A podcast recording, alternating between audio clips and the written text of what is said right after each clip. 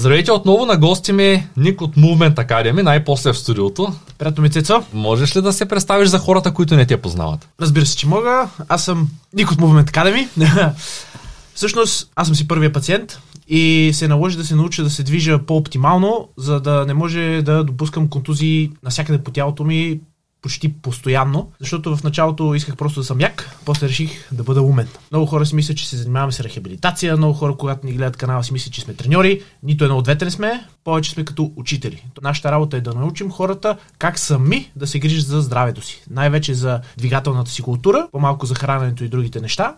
Там има други канали, където се справят доста по-добре от нас, така че ние сме изцяло свързани с движението когато започнах да гледам твоите видеа, ние не сте познавахме. Има голям проблем с, ти знаеш, с кръста. Благодарение на твоите видеа научих за бости обувки. Първоначално чух от теб за тях. Сега хора само с боси обувки. Дори в момента вкъщи съм с боси обувки за вкъщи. Има и такива модели вече. Ще трябва да мина и през твоята програма, за да реша проблема с това, че хора е изгърбен. Там изцяло е насочен към това нещо. Само двигателна култура. Да се научиш ти да си бъдеш самокритичен и самоаналитичен, върху това как се движиш и къде са твоите проблеми. Защото ако не познаваш тялото си, къде са му слабите места, къде са дисбалансите, какво, какви сте двигателните навици. Ако тези неща не ги познаваш в себе си, ти нищо не знаеш. Ти просто живееш в едно тяло, но то не е твоето. Когато се запознахме с теб и когато аз реших да вляза в твоята програма, ми направи много силно впечатление, че ти си изключително заинтересован от това дали хората, които се записват в програмата, ще следват стъпките. И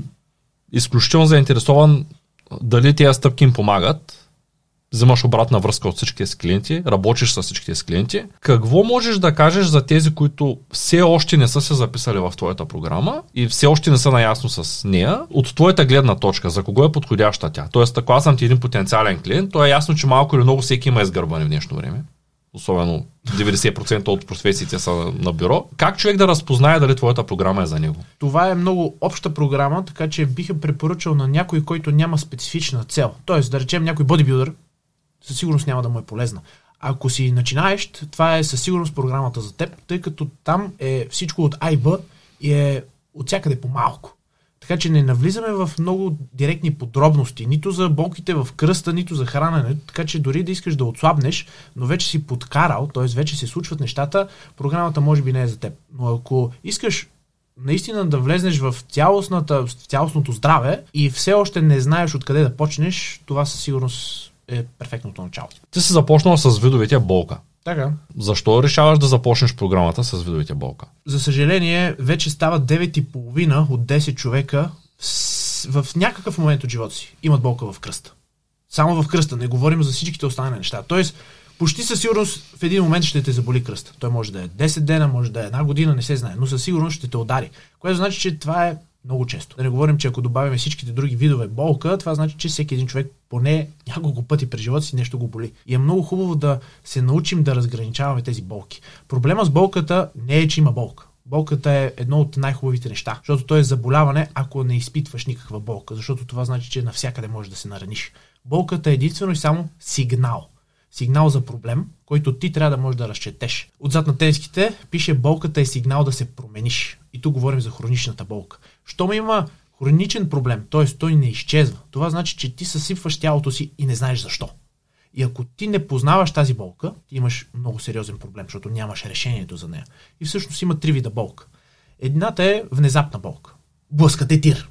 Имаме внезапен проблем, в който трябва внезапно решение. Тоест, отиваш, правят операция, наместват те и след това почваш лека по лека да се възстановяваш. След 5-6 месеца ти си готов при правилната рехабилитация. Много хора там изпускат момент. Лекуват ги по някакъв начин, там ги псирате и после си почва да си куца.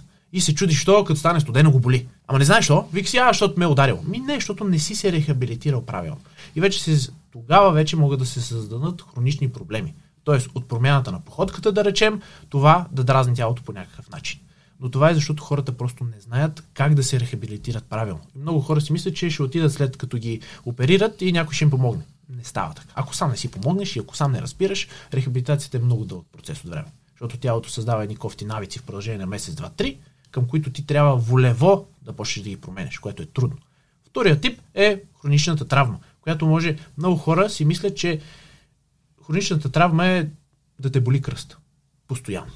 Но всъщност тя може да идва, да си тръгва и когато се наведеш нещо, изведнъж се сецнеш, това отново е хронична травма. Тоест, един нормален здрав човек не може просто да се наведе или да кихне и после да не може да се изправи. Това е било просто последната капка, която да прелее чашата. И всъщност, ако ти знаеш това нещо, ще можеш да подходиш адекватно. Тоест, да си имаш някакъв комплекс от упражнения, да знаеш причината защо си се претоварил и да не те е страх. При повечето хора, когато стигнат до такъв момент, в който се наведат и се секнат, правят това, което се прави при внезапна контузия. Отиват при доктора, доктора им насочва към, да речем, АМР, да видим какво има там. АМР показва една, две, три, пет дискови херни и казва, трябва да се оперира. Или това е причината, трябва да се действа по някакъв начин. А всъщност, единственото, което ти се е случило е да си се навел и да си се сецнал кръста, което значи мускулен спазъм. Тялото не е било готово поради някаква причина за това движение, т.е. изморено е, без значение какво. До... Има причина за това нещо. И мускул казва не мога. И се спазмира и се стяга много силно, което е много болезнено. И то те спира от последващи такива движения. До един месец, примерно. Обаче, когато доктора каже, това е заради дисковата херния, идва страх. И това завърта един много кофти кръв. Кръг. Общо ето, колкото по-малко познание имаш за себе си, толкова повече страх имаш в себе си за тези неща. И всъщност, едно от първите неща, които учим в академията, е да не те е страх от болката, а да можеш да я анализираш и след това да намираш решението за нея, без да се притесняваш от нея. Няма как да не те боли. 100% нали? от хората в един момент ще ги заболи нещо. Но ако теб не те е страх и знаеш как да походиш, то е въпрос на време да се възстановиш. Ако ти се движиш, ще има контузии и болки. Ако ти не се движиш, ще има контузии и болки. Така че е по-добре да разбереш защо и как да вземеш решението. И третия вид е много специална болка. Тя е както внезапна, така и не чак толкова. Това става, когато говорим за човек, който тренира. Или не е тренирал дълго време и влезне в залата или отида да рита. Най-често са проблемите с ритането. Дълго време не риташ, без значение кой, месец-два, и после отиваш да риташ. Мускула помни, т.е. можеш да си тичаш, това ти е първи път. Кефиш се, тичаш постоянно изведнъж на следващия ден всичко те боли. Глезени, колене, кръст, като съсипан си. Това значи, че имаш внезапен проблем, възпаление на повечето от сухожилията. Сухожилието е между 10 и 20 пъти по-силно от мускула. Тоест може да издържи тонове, за разлика от мускулите. Но мускула може да издържи, се получава мускулна треска. Това е нещо като мускулна треска на сухожилията. Рязко се възпалява, защото те не са свикнали на това натоварване. Така че може да издържат много тонове, не могат да издържат това монотонно натоварване изведнъж. И те се стряскат и се възпаляват. И много хора подхождат по същия начин. Отидат на доктор и внезапен проблем. И си започват с хапчи и така нататък. А това е единственото, което е решението, е просто да се движиш малко по-внимателно и да раздвижиш мускулатурата, да ги подхраниш и след около седмица си готов, просто като се раздвижиш. Но когато не знаеш, подхождаш по по-различен начин. Добре, няма ли все пак някаква вероятност наистина да имаш дискова херния, като отидеш на лекар? Ама то може. Ама никой не може да ти каже от кога е тази дискова херния и кога всъщност е почнала да дразни. При повечето хора при дисковата херния създава се симптоматика, ако е на кръста, надолу по кръка. Ако е нагоре по таракалния дял или тук около торса, в ръцете, във врата, но диска натиска нерва. Нерва е като една жичка сток. Ти трябва целият нерв да го усещаш. Това се случва много явно и много силно. Тоест не можеш да объркаш тази болка. И всъщност дори да е това, т.е. да имаш дискова херния, да ти се притиска нерва, да имаш изтръпване, вялост, слабост, това пак не се е случило заради навеждането. То е там от никой не знае колко, но със сигурност не е от няколко месеца, което това е като с водата и камък. Кап, кап, кап и след 20 години дупка. Това е начинът ти на живот. Това е отражение. Това е все едно с храната. Ако ядеш постоянно, каквото ти падне с огромни количества, ти си отражението. Ставаш дебел. Ако си гледаш храната и ядеш както трябва, ти ставаш и изглеждаш добре. Същото и с движението. Колкото по-малко знаеш за движението и за двигателните си навици през ежедневието, ставаш турба скокали, ставаш развалина. Всичко те боли. Охкаш, като станеш пъшкаш, като сядаш пъшкаш, защото нещо се не става. И ако познаваш тялото си и движенията, то оттам нататък вече тези неща, дори да ги има, т.е. дори да имаш N брой херни, когато не ги дразниш, когато не дразниш мястото и си функционално добре и напредваш, ставаш да го наречем атлетичен, функционален, то тогава те имат дори функцията, научно доказано, да се прибират, да се реабсорбират и то на 100%. И то при хора, които нищо не правят. Тялото е машина за оцеляване. То трябва да се възстанови. Ти просто трябва да му дадеш глътката въздух, за да се възстанови самостоятелно. Имаш ли в програмата, която водиш практическата програма в академията, методи, чрез които хората да могат да се справят с вече създалата се като проблем дискова херня? Или по-скоро в канала се записал такива упражнения? В канала имам такива, с които да се справят с моментния дискомфорт. Облегчаване. Тоест, болите, правиш упражненията, болите по-малко или не те боли. Но това е глътката въздух. Оттам нататък вече тази глътка въздух трябва да ти даде времето да работиш върху проблема. Академията е насочена не към това да спре да те боли, а към това да те научи повече за тялото си и колкото повече знания имаш, толкова повече да ги имплементираш в ежедневието и да подобряваш качеството си на живота. А това като страничен ефект да повлияе върху това как се чувстваш. Има хора, които започват упражненията и до 2-3 седмици се чувстват много по-добре. Имаше една дама, на 6 месец наистина спря да я боли кръста. 6 месеца, ако те боли кръста и влезнеш в академията с цел искам да спре да ме боли, ти ще си се отказал на първия, втория месец. Целта в академията трябва да влезнеш с желанието да промениш себе си. Да промениш философията си, да штракне тук нещо. Това е целта на академията. А като страничен ефект, да подобриш всичко останало. С болката. А, в нея разказваш ли, даваш ли някакви конкретни указания, с които човек може да се избави от, от болката, когато я има? Всъщност, точно това обяснявам. Как дългосрочно да можеш да се справиш. Нали, пътя не мога да го изкарам вместо теб, но мога да ти го посоча, а вече ти сам с твоите усилия да можеш да знаеш какво да направиш като следваща стъпка, доста по-конкретно.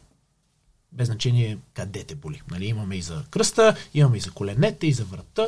Така че където и да те боли, все ще има някакво решение за теб по-дългосрочно. Тъй като моето коляно така няколко пъти минава, връща се, минава, връща се, сега почнах да тренирам по-интензивно и отново града. Okay. Отново града.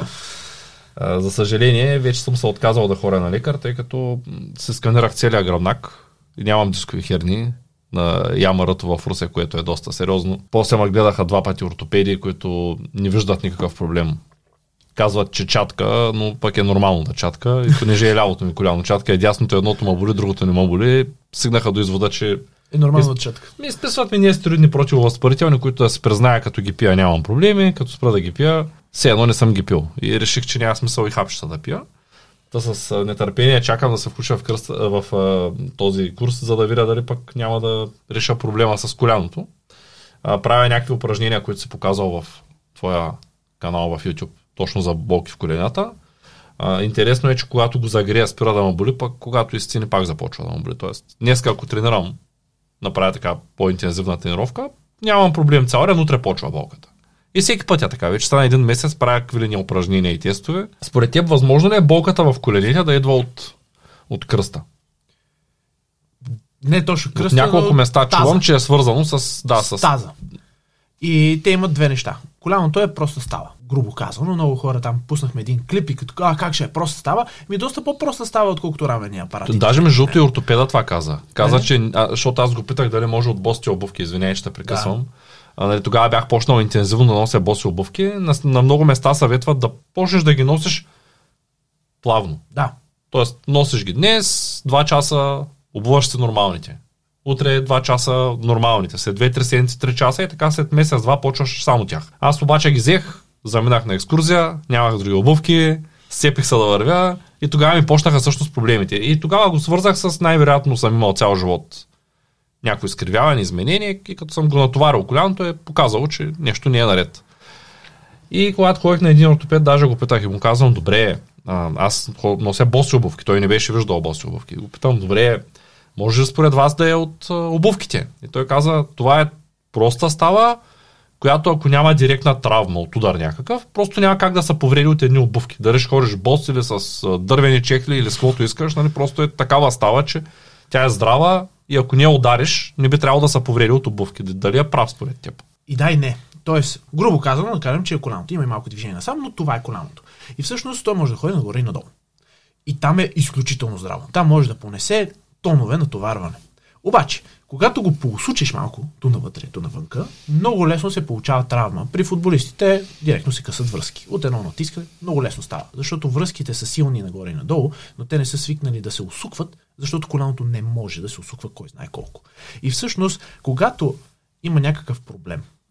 Той е или долу в ходилото, или горе в таза. Те може да са то затова хората допускат грешки, защото те боли коляното и отиваш и се лекува коляното. Ама ти можеш с противовъзпалителни, да речем, да успокоиш възпалението. Но следва въпроса, защо се е възпалил? И тогава, ако ти не можеш да си отговориш на този въпрос и не успееш да намериш специалист, който да ти покаже защо, оставаш в една дупка, в която е твой магиосен кръг. И всъщност имаш симптом и сигнал. Това е, може би, най-добрият пример, който имам. Симптома е алболиме, без значение къде е по тялото. А сигнала е, тялото ти показва функционален проблем, който е предпоставка за травма. Може и да станеш на 100 и нищо да ти няма, но е предпоставка. Пропадналите сводове са пред, за мен, за някои терапевти не, но пропадналите сводове са предпоставка за травма, защото поставят коляното в една по-лабилна позиция. Няма стабилизация. Същото въжи и за таза. Може, има един мускул готелс медиус, един любим синдром е синдрома на заспалия гъс. Без извинение, защото това е. The Dead Butt синдром, в който мускула просто не може да се активира. Ти искаш, натиска се теста и той просто не се, не се стяга, бе. Това е едно ти кажа, стегни си ръката и тя не може да се стегне. И всъщност, като го няма този мускул, това създава предпоставка за травма. Може да никога да не ти се случи нищо, но те предпоставя. Ако имаш слаба мобилност в таза, имаш вътрешна, външна ротация, предна, задна, това са много движения, които таза трябва да прави. И изведнъж го няма това. Някой трябва да обере проблема, някой трябва да я понесе щетит. Може да ти го понесе кръста нагоре, може да ти го понесе и коляното. Но никой не може да ти каже кое. Слабата ти точка е една-две в тялото. И тялото просто подава там, независимо от къде идва сигнал. И то винаги е така. И всъщност и в академията, и в курса говорим за това нещо, че всъщност целта е не да работиш върху проблема, върху болката всъщност, а върху сигналите, които тялото ти показва, че там си слаб, за да може това нещо да го прогресираш и да го промениш. Тоест кофти обувките, или в случая кофти обувките са по-скоро обувките, които са с, с системи. Така. Са ми обирали слабото място. Абсолютно. И като съм обул тези, Веднага. аз го забелязах между другото. Имаше един период, в който две седмици ходих с старите си обувки и спря да има проблем. Тоест, ето сега, ако съм средностатистически човек, ще кажа, а, ето, босите обувки не работят, като си обуя Найка или там Асикса, всичко е наред. Точно така. И се връщам веднага на Асикса, защото не ма боли коляното. А, Обаче, а, аз съм супер убеден, че ако мине още една година, коляното ще се адаптира. Таза ми ще се изправи, нали, ако почна да взема мерки, тренирам, следя го откъде. Най-вероятно, каквото имам като изкривяване от тези 30 години, в които според мен тези обувки по-скоро са ми пречели, които дълги години съм носил погрешните. И най-вероятно ще се адаптира организма ми към новата ми походка. Независимо дали е промяната е позитивна или негативна, когато е особено видна, както смяната на обувките, тялото почти винаги реагира с болка, ако не се подходи внимателно, защото това е стрес. Шок. Тия мускули, не знам, повечето хора се надявам, които гледат да са гледали не от матрицата, като го будат и е край. Той не може да се изправи, защото мускула е атрофирал. Също въжи и за обувките. Когато си с нещо меко, първо тясно, мускула не работи. Имаш 19 мускула долу на свода. 19 мускула. Това трябва да се ползва. И в един момент, като 20-30 години си го ползвал, как очакваш изведнъж да почнеш да тренираш? Това все едно е някой не тренираш да влезне и да почне да тренира като Арнолд Шварценегер. И как ще стане? Той ще успее. Ще направи седмица, две, там ще избута и после ще е развалина. Просто защото тялото не е готово. И затова болката е сигнал да се промениш. Тоест, това не да се връщаш и да се пазиш, ами да почнеш да анализираш кое е зле, да ме будат краката. Къде, къде направи грешката? И ти си открил грешката. Много рязко си тръгнал. Независимо, дори аз, като ги обух, защото вече имах някакви познания за себе си, доста сериозни, първото ми тичане беше 300 метра. И ахилесите щеха да ми гръмнат. Те станаха е такива. Болка. И не можеш повече от 300 метра. Аз съм биш футболист, който е тичал не знам си колко хиляди километра. Просто защото тялото не е готово. Днеска 300 метра, утре 400, докато не станеш готов. Хората трябва да се фокусират по-скоро върху това да, да слушат тялото си и да правят по-плавен прехода. И след слушането да се научат да го разбират. Ти му го слушаш и той ти вика да боли ме и ти му викаш добре. Но ако не знаеш защо, ако не му... Децата не случайно задават въпроса защо, защо, защо, защо и накрая да се изнервиш. Защото това е начина да се научиш. Докато не разбереш до основи всяко едно въпрос, че няма как да се избавиш дългосрочно от проблема. Ти как реши да учиш хората на нещо? От, откъде ти дойде тази мотивация да, да изследваш първо себе си и после да го предаваш на останалите? И всъщност да започнем от по-рано. Аз бях като всяко едно момче, което а, иска да привлича внимание да се чувства добре, иска да стана просто по-здрав. И се започна с, както тренирах дворазови тренировки футбол, се започна и с фитнес. И цял ден тренировка. И започна да изглеждам все по-добре и се чувствам по-добре. Привличах внимание, ставах як. Нищо, че бях 68 кг на 18, личеше се, че тренирам. И така се започна и с моята професия а, фитнес треньор. Без да обиждам всички фитнес треньори, простичка професия, особено в началото. Тоест, ако изкараш някакъв курс или там почнеш да тренираш, си мислиш, че си краля на света, обаче всъщност нищо не знаеш. И това е за мен е доста, как да кажа, проста професия, ако не влезнеш вече в професионализма. Тоест, ако тренираш просто хората за здраве или да поотслабнат или да поизглеждат по-добре, това е много лесно. Ако вече искаш да станеш истински атлет, да отидеш на състезание, там вече е сериозна работата. Но нормалният средностатистически човек не иска това. То е доста лесно и само с базовите неща могат, ако човека отсреща ги спазва, да се случват много прекрасни резултати. И в същото време аз почнах да се натискам и да искам да изглеждам все по-добре и все по-добре и се получаваше. Но колкото повече навлизах в това нещо, толкова повече почва да се травмирам. Още от малък, след като минаха още 10 години, успях да си отговоря на въпроса, но когато фърлям силно камък, 3-4 пъти и ми се възпаляваше рамото. Бях на 12-13. И не можех да хвърлям. Нищо. Тоест можех по някакъв мой си начин да хвърлям, но над глава, след третото фърляне, силно, нали? Или ако не го загрея добре, веднага се получаваше травма, която трябваше седмица-две да мине, за да мога да фърлям пак. Но аз не можех да си отговоря на този въпрос. Но когато вече станах по-якичък, пак се появи този проблем. После се почва да ме боли кръста и то не е докато тренирам.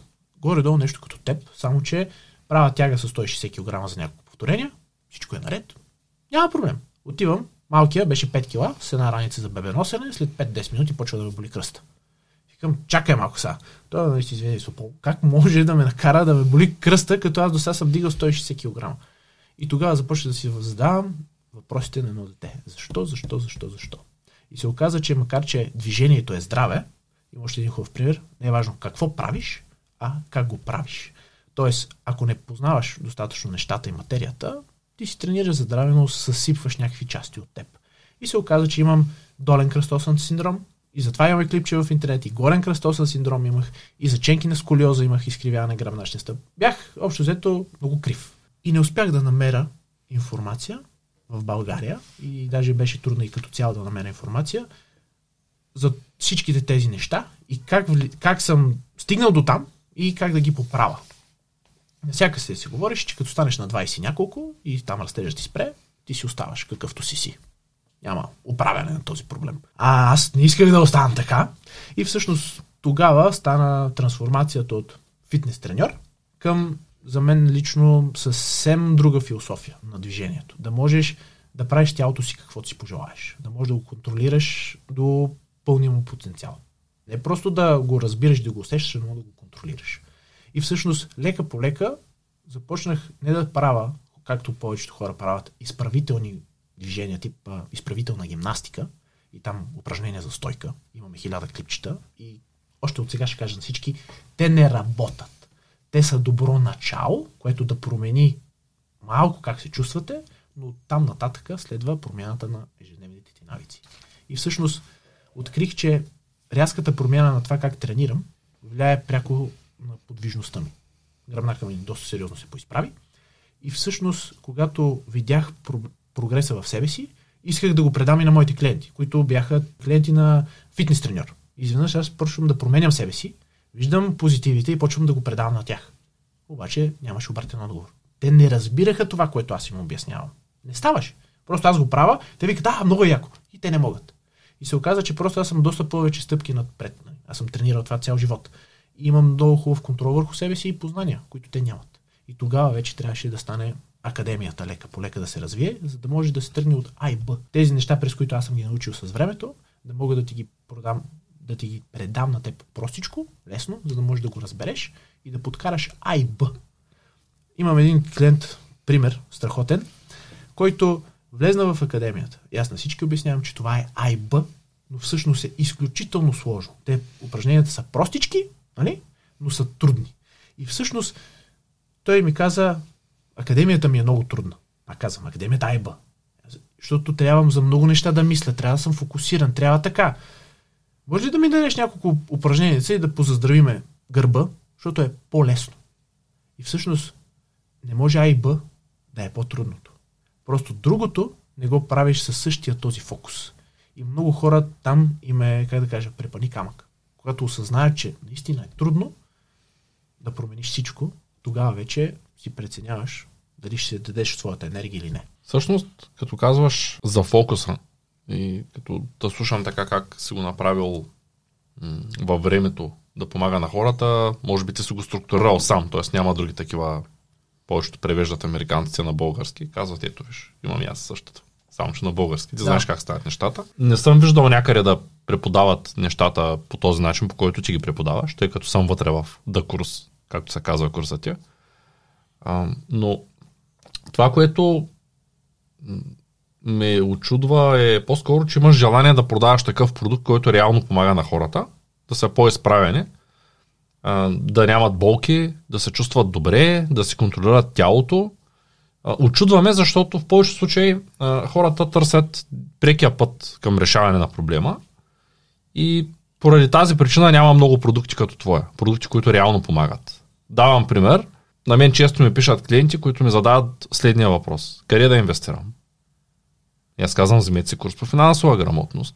Три месеца. Гледате курс, там има литература, четете книгите и преценявате. Те ми казват, виж, не ме, не ме занимавай Къде да инвестирам? Кажи къде да дам пари. Да. Аз искам да правя пари, мен не ме интересува друго. Аз искам така, няма как да стане. Почнете да четете, да се образовате, да може да решите сами за себе си, да се премерите риска, да знаете какво имате. Тоест, идва човек от нищото и как къде. Същото е с фитнеса. Отива в фитнеса, отива в фитнеса, аз съм сигурен, че повечето хора не ги интересува да са гърбави. Те имат два проблема. Единият е, че са дебели искат да отслабнат, другия е, че са слаби искат да станат мускулести. Може да имат и други, като да са плешиви да искат коса. Нали? Или пък ги боли коляното и търсят прекия път хапчето, за да спре да ги боли коляното. И сигурен съм, че продажбата на твоя продукт е в пъти по-трудна, отколкото продажбата на една програма за фитнес за отслабване. Естествено. Защото човека просто осъзнава проблема, идва при теб и казва дебел съм. Да, само че това, дето хората смятат за кратък път е пътя без край. Тоест, то нищо не се случва. Е, това е като с моите хапчета. Е, сега ще ги почне, до вечера няма боли нищо. Хората си мислят, че йо-йо ефекта е просто да качиш кила, да свалиш кила. Ама ти имаш йо-йо ефект. Добре е зле, добре е зле с коляното. И повечето хора, в началото особено, защото сега не се занимаваме директно с храненето, т.е. то е бонус, общо взето. Идва и казва, искам да отслабна. Аз викам, супер, дай се научиме как се храним. Не, не, не, дай ми програма, напиши ми какво да ям, аз съм много добър в спазването. Ако беше много добър в спазването, що не си слаб вече? Това ми е десетата програма. При трима треньора бях, кажи ми какво да ям. Давай 11-та. Не става. Докато ти не се промениш, а това изисква много енергия, никога не се случва. Има хора, които имат успех. Перфектен пример. Мартин идва при мене, искам да отслабва. Добре, ще случиш и какво да правиш? Ще слушам всичко. Изпълняваш и като войник. 7 месеца, 25 кг свали, като към това нещо естествено е качвал мускулна маса, някаква, 5 кг да речем, 30 кг да е свалил мазени. Чувстваш нищо общо, все едно друг човек гледаш, не мога да го познаеш на улицата. Родиха му се деца, живота го хвана, спря да тренира, храната и забравихме. Срещаш го след една година или две. 35 отгоре.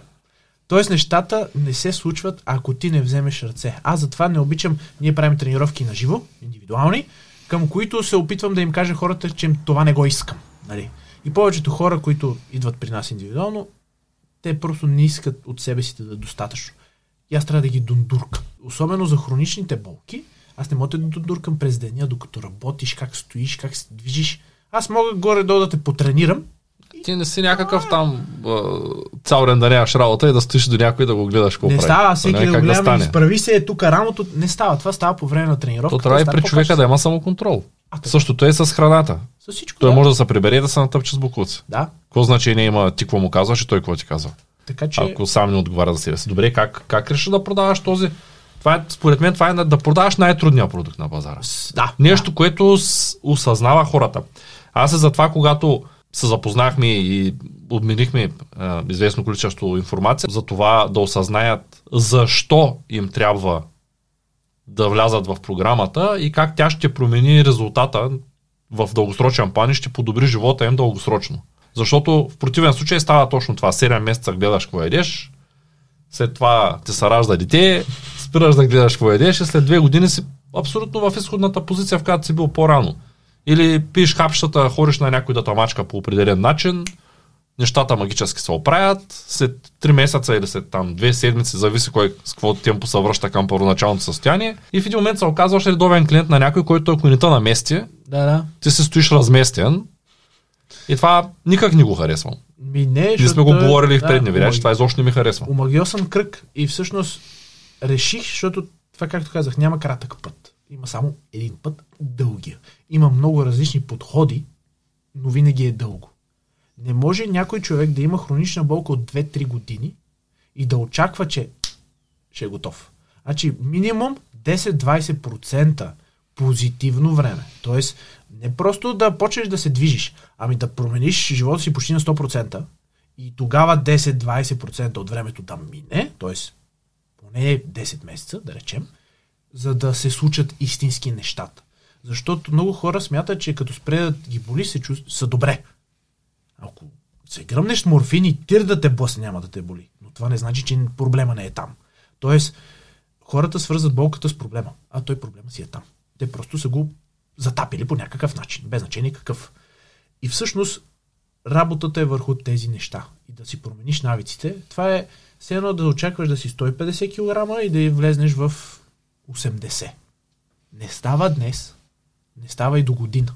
Това е много дълъг процес от време. И ако ти не промениш себе си изцяло, няма как да отслабнеш. То не е просто да се храниш като хора. То е буквално е цялостна промяна на философията. Ти промениш ли си философията, ти ставаш друг човек. Няма значение дали е болка, дали ще е мускулна маса или отслабване. Това е бавно. Като на някой, особено в началото му казах, пич, качваш кило 2 на година мускулна маса. Това е. Е как?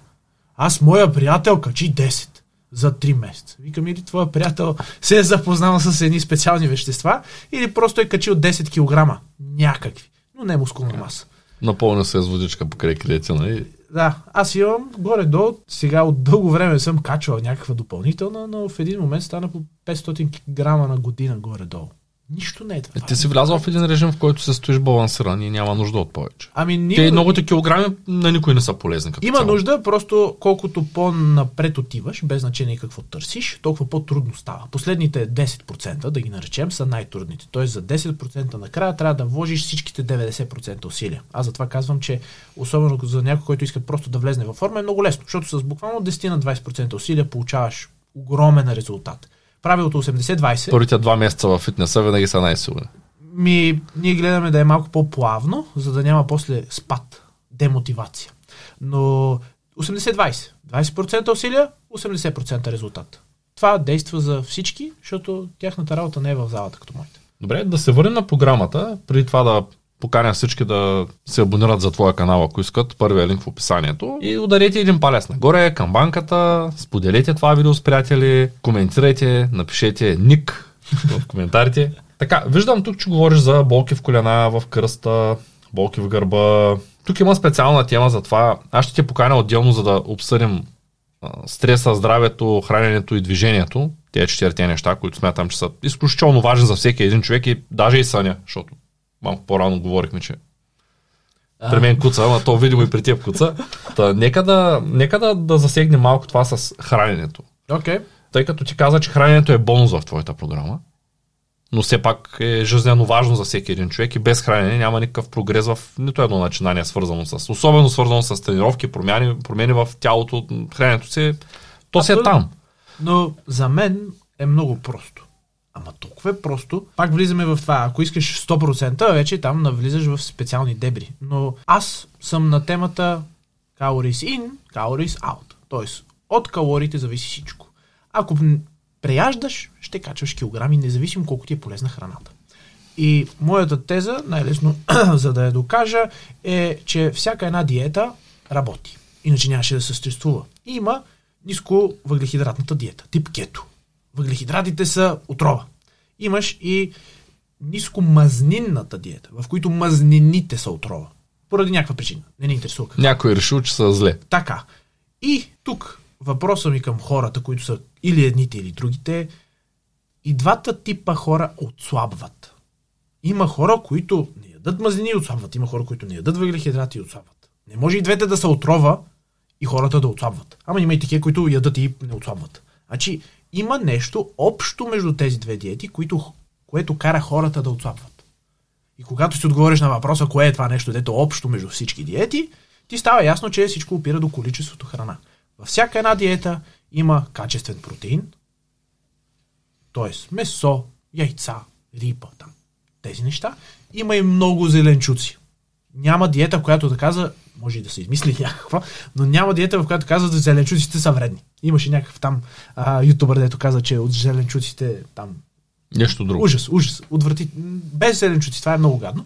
Както и да е, но няма такава диета. И всъщност това е една основа на една добра диета.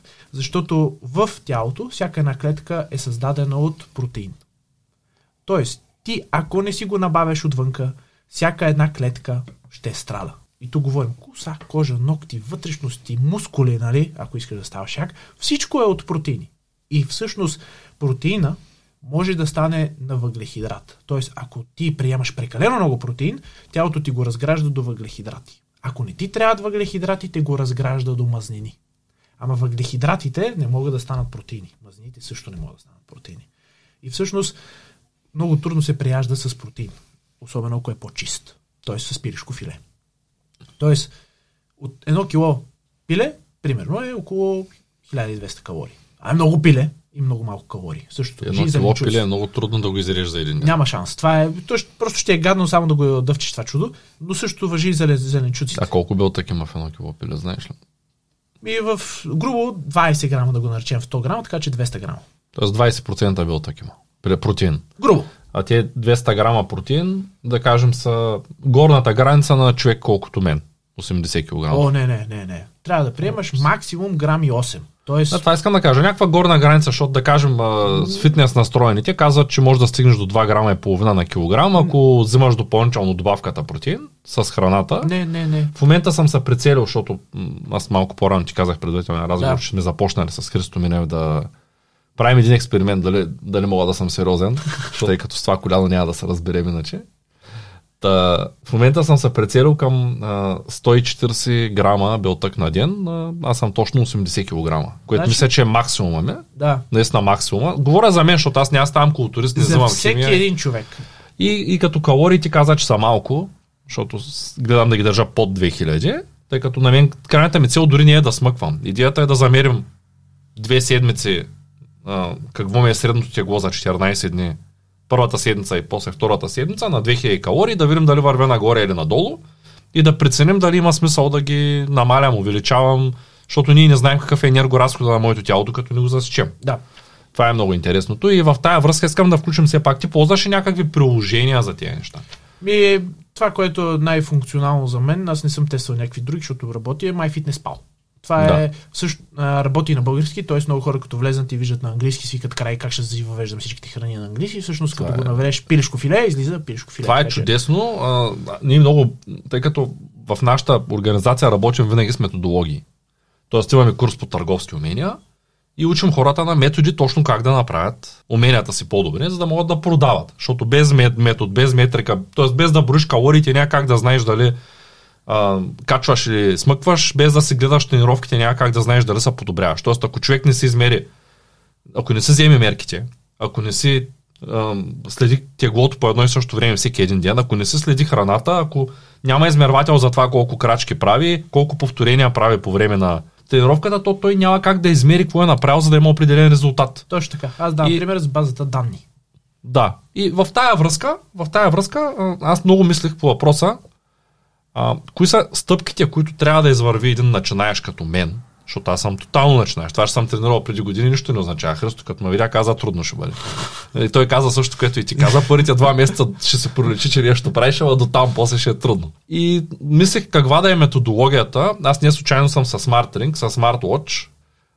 и е добре да завирам една камара неща и ползвам една камара приложение, за да видя точно когато дойде един а, човек, който иска да кажем да, да си подобри здравето, защото Христо Минев е треньор, т.е. това се занимава. Това му е било една от професиите, той е маняк на тема тренировки и фитнес. И, само, че тези, тези тренировки и фитнес, които просто подобряват как изглежда тялото, а не функционалността, както при теб. Тоест той от тези треньори, които много лесно привличат клиенти, защото клиента това иска, иска да изглежда окей. Него не го интересува сега кръста, боли ли го коляното, има ли, не знам, него го интересува, има ли преса и в крайна сметка изглежда ли. А, но, но пък а, искаме да го направим така, че да е полезен за всички. Тоест, ако човек иска да се чувства добре, също да може да вземе полза от него, а не просто да изглежда на бъбно и, и приключваме. И в тази връзка много приложения тествахме в MyFitnessPal. Сега съм си купил премиума. Много ми харесва, че мога да сканирам баркод. Mm-hmm. Не знам дали знаеш. Да знам, знам. Затова е нали, уникално, обаче са го направили много добри алгоритъма, като покажа някаква храна и то ми казва, това е 200 грама ориз. Не да. знам пробвал ли си го това нещо. Това Премиум ли го има? Не знам дали го има в стандартната, защото просто а, сега съм в първия месец, който ти ми подариха премиум 30 дни. Да. И за сега го работи. Ще видим като изтече, но той дори платения MyFitnessPal е, мисля, че е 7-8 лева на месец. Тоест, ако някой иска да има сериозен резултат в това нещо, да, на, 7, на тази инфлация, ще намери там 30 стотинки на ден за да си купи приложението. Но, но мисля, че това е много добре. Човек да се следи храната като, като калории. Мисля, че това е най-лесното, което ти казваш. Така. Да измерим колко сме погълнали. На правилния път си, грешката, която това за мен е грешка, зависи от теб, е, че отиваш двата крака. Тоест, започва се от всичко. Слагаш пръстена да следиш всичките ти показатели. Почваш мерките ежеседмично, снимки ежеседмично, сутринта всеки ден килограмите, почваш да си мериш храната. Много е за човек, който сега почва. Ти първо имаш някакъв опит, опит преди това, но както казваш, начинаеш си. Целта е нали, дългото разстояние да го минем. Това е маратон. Ти искаш да стане спринт. Същото и с обувките, които си подходил. Това е маратон. Ти искаш от утре. Не става. Тоест, твоята програма е така, извиня, ще прекъсвам. Ти искаш всеки ден да снима някой. Искам маратон, да. Да, обаче искаш да е маратон, ама да е и всеки ден да снима. Да, което но... физически е трудно. Трудно е. Значи, не, не, не, всъщност не е трудно. Слагаш си телефона и го снимаш. Само да го направиш една седмица. Тоест, да си консистент една седмица, за да стане навик, къде да имаш навика да си слагаш телефона, става много бързо. Но идеята е, че там почваме с едно нещо. Тоест, когато влезеш в академията, има много неща. Представи си го като колони. Само, че когато влезеш в академията, правим само едно нещо имаш три задължителни упражнения, които трябва да минат 15 минути. Има хора, които го правят 2 часа, ама аз казвам 15 минути. Няма значение как го направиш. Грешно, криво, ляво, 15 минути. 5 минути на упражнение. Каквото стане, стане. Това е точка. Ами, аз не съм ти казал всичко. Всъщност, а, ние се придържаме към това нещо, което ти казваш в момента и един ден почувам и един ден тренирам 20 минути. Супер. Само, а, че... Точно за да мога да адаптирам, защото ако почна с тежки тренировки, нищо няма да стане. Точно, ама точка. Тоест, ако дойдеш на живо да тренираш при нас, ще е това. Там 30 минути ще тренираме. Точка. Няма храна, няма следене. Почваме с тренировката. Ако ти си консистентен месец-два с тренировката, то ще даде ефект. Защото 0 е, т.е. едно е безкрайно повече от 0. Две е само 100% повече. Да, съгласен съм, тъй като сега има апликации, аз не виждам в съвремието, в новото време, а, не виждам никакъв проблем, тъй като има апликации, които буквално следят всичко. Сега това MyFitnessPal, ако, ако имаш три хранения за деня, ти, то, то отнема 3 минути за деня. То не кой знае какво да кажа, ям 5 яйца и особено ако ядеш едно и също, защото аз ям яйца да речем с, с 40 грама топено сирене с две пълнозърнести филийки хляб.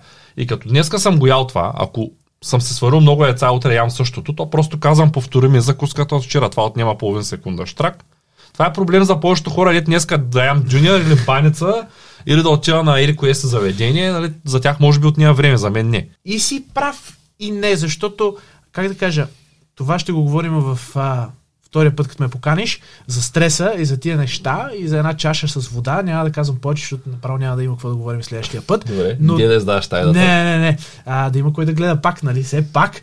Но има една много тънка граница, която хората изпускат и се получава бърнаут. И то не се усеща кога се случва.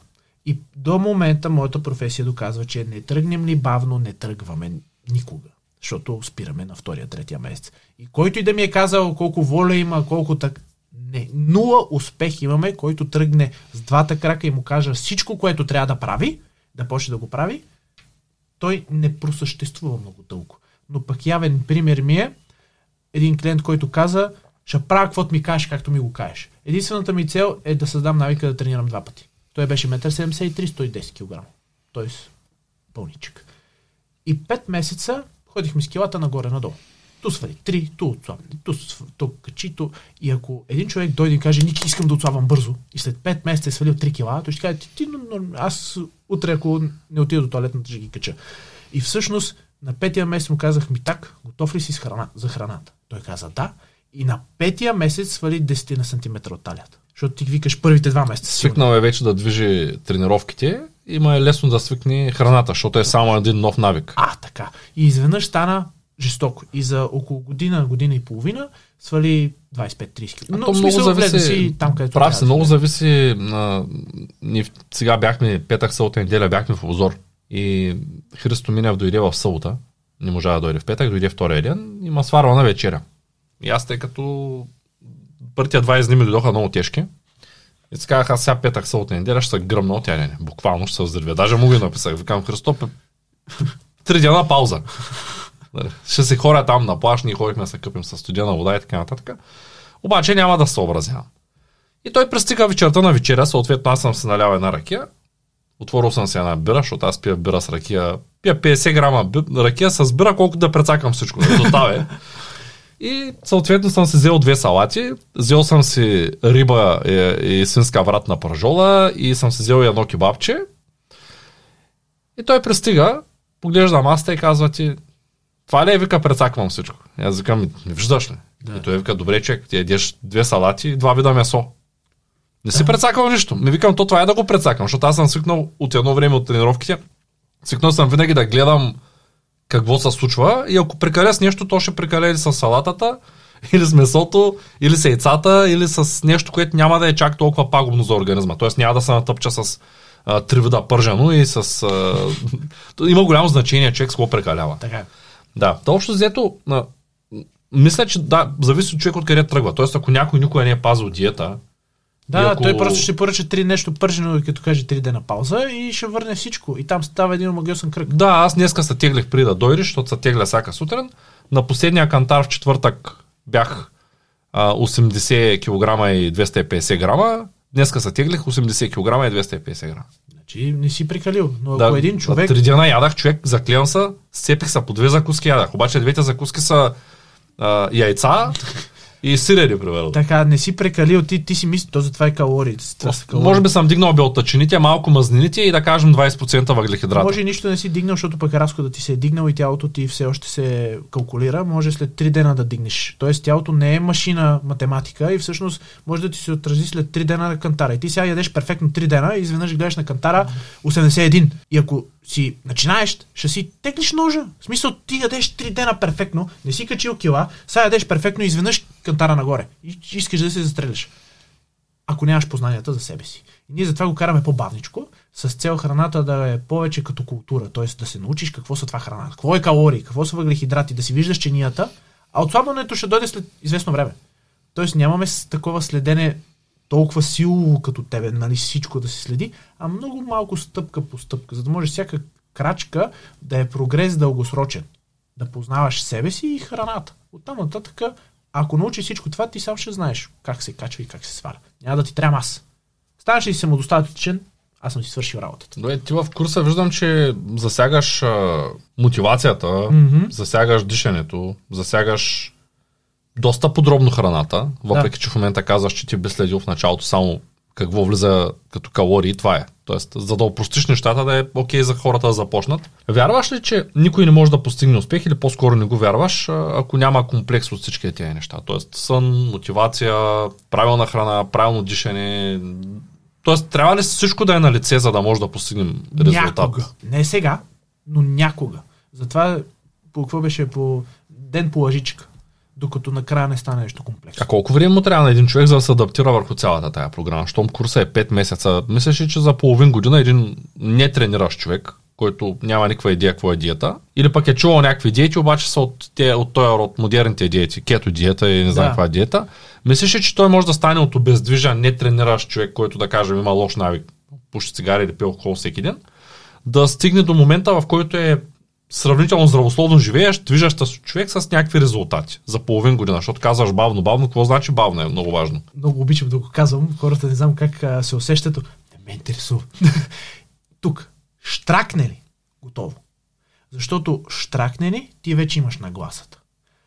колко време ще отнеме, зависи колко маниачен ставаш в това нещо. Аз съм болен.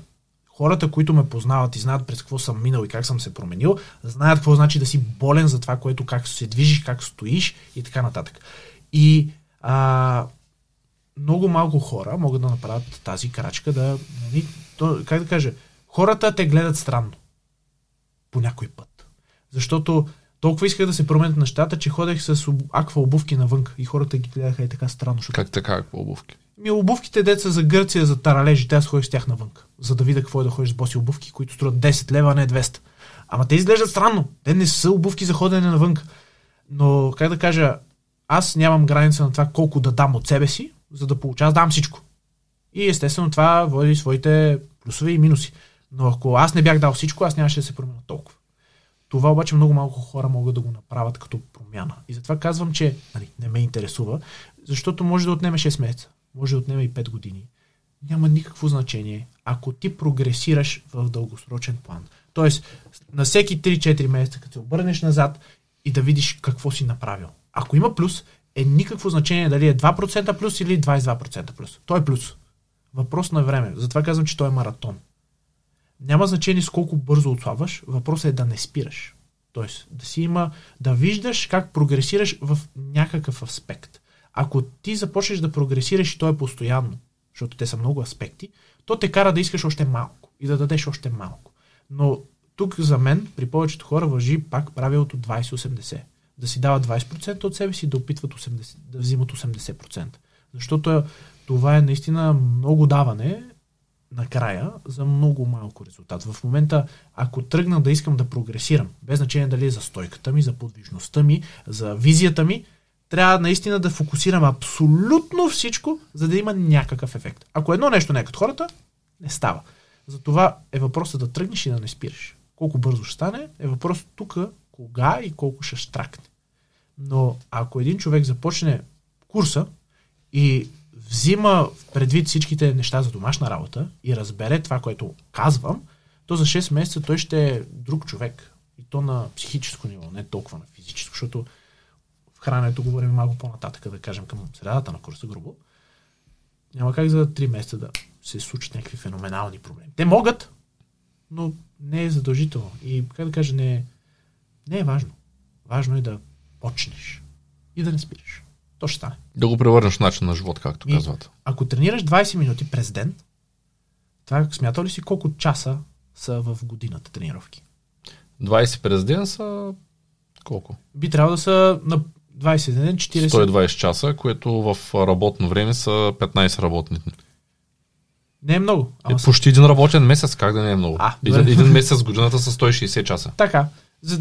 Така. Идеята е следната, че това е колосално повече, отколкото да не си мръднеш задник. Има и нещо друго, че ти ако тренираш 20 минути през ден, най-вероятно почваш да следиш и храната, защото то е свързано. Ти имаш Някога желание да почнеш. да подобряваш и това. Почваш да се чувстваш по-добре, което така кара и да ходиш да вървиш, което и Да, като общата станеш, ти активност като като станеш малко по-як, това е много готино, става като една лавина или топката на склона, нали? в която изведнъж се чувстваш по-як и започваш децата да ги мяташ повече, искаш да караш децата, тичаш по тях и изведнъж без да осъзнаеш вдигаш енергоразхода.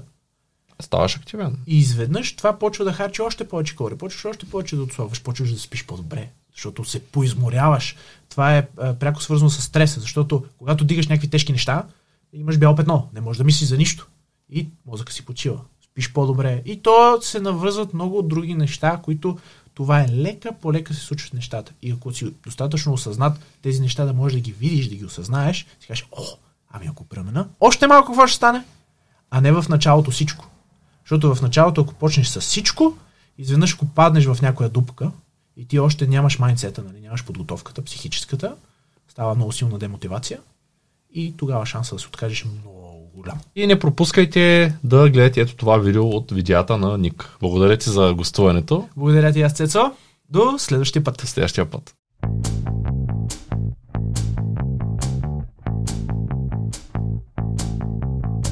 Това е От нула до успех. Твоят подкаст за бизнес и развитие. С мен Цветан Радушев.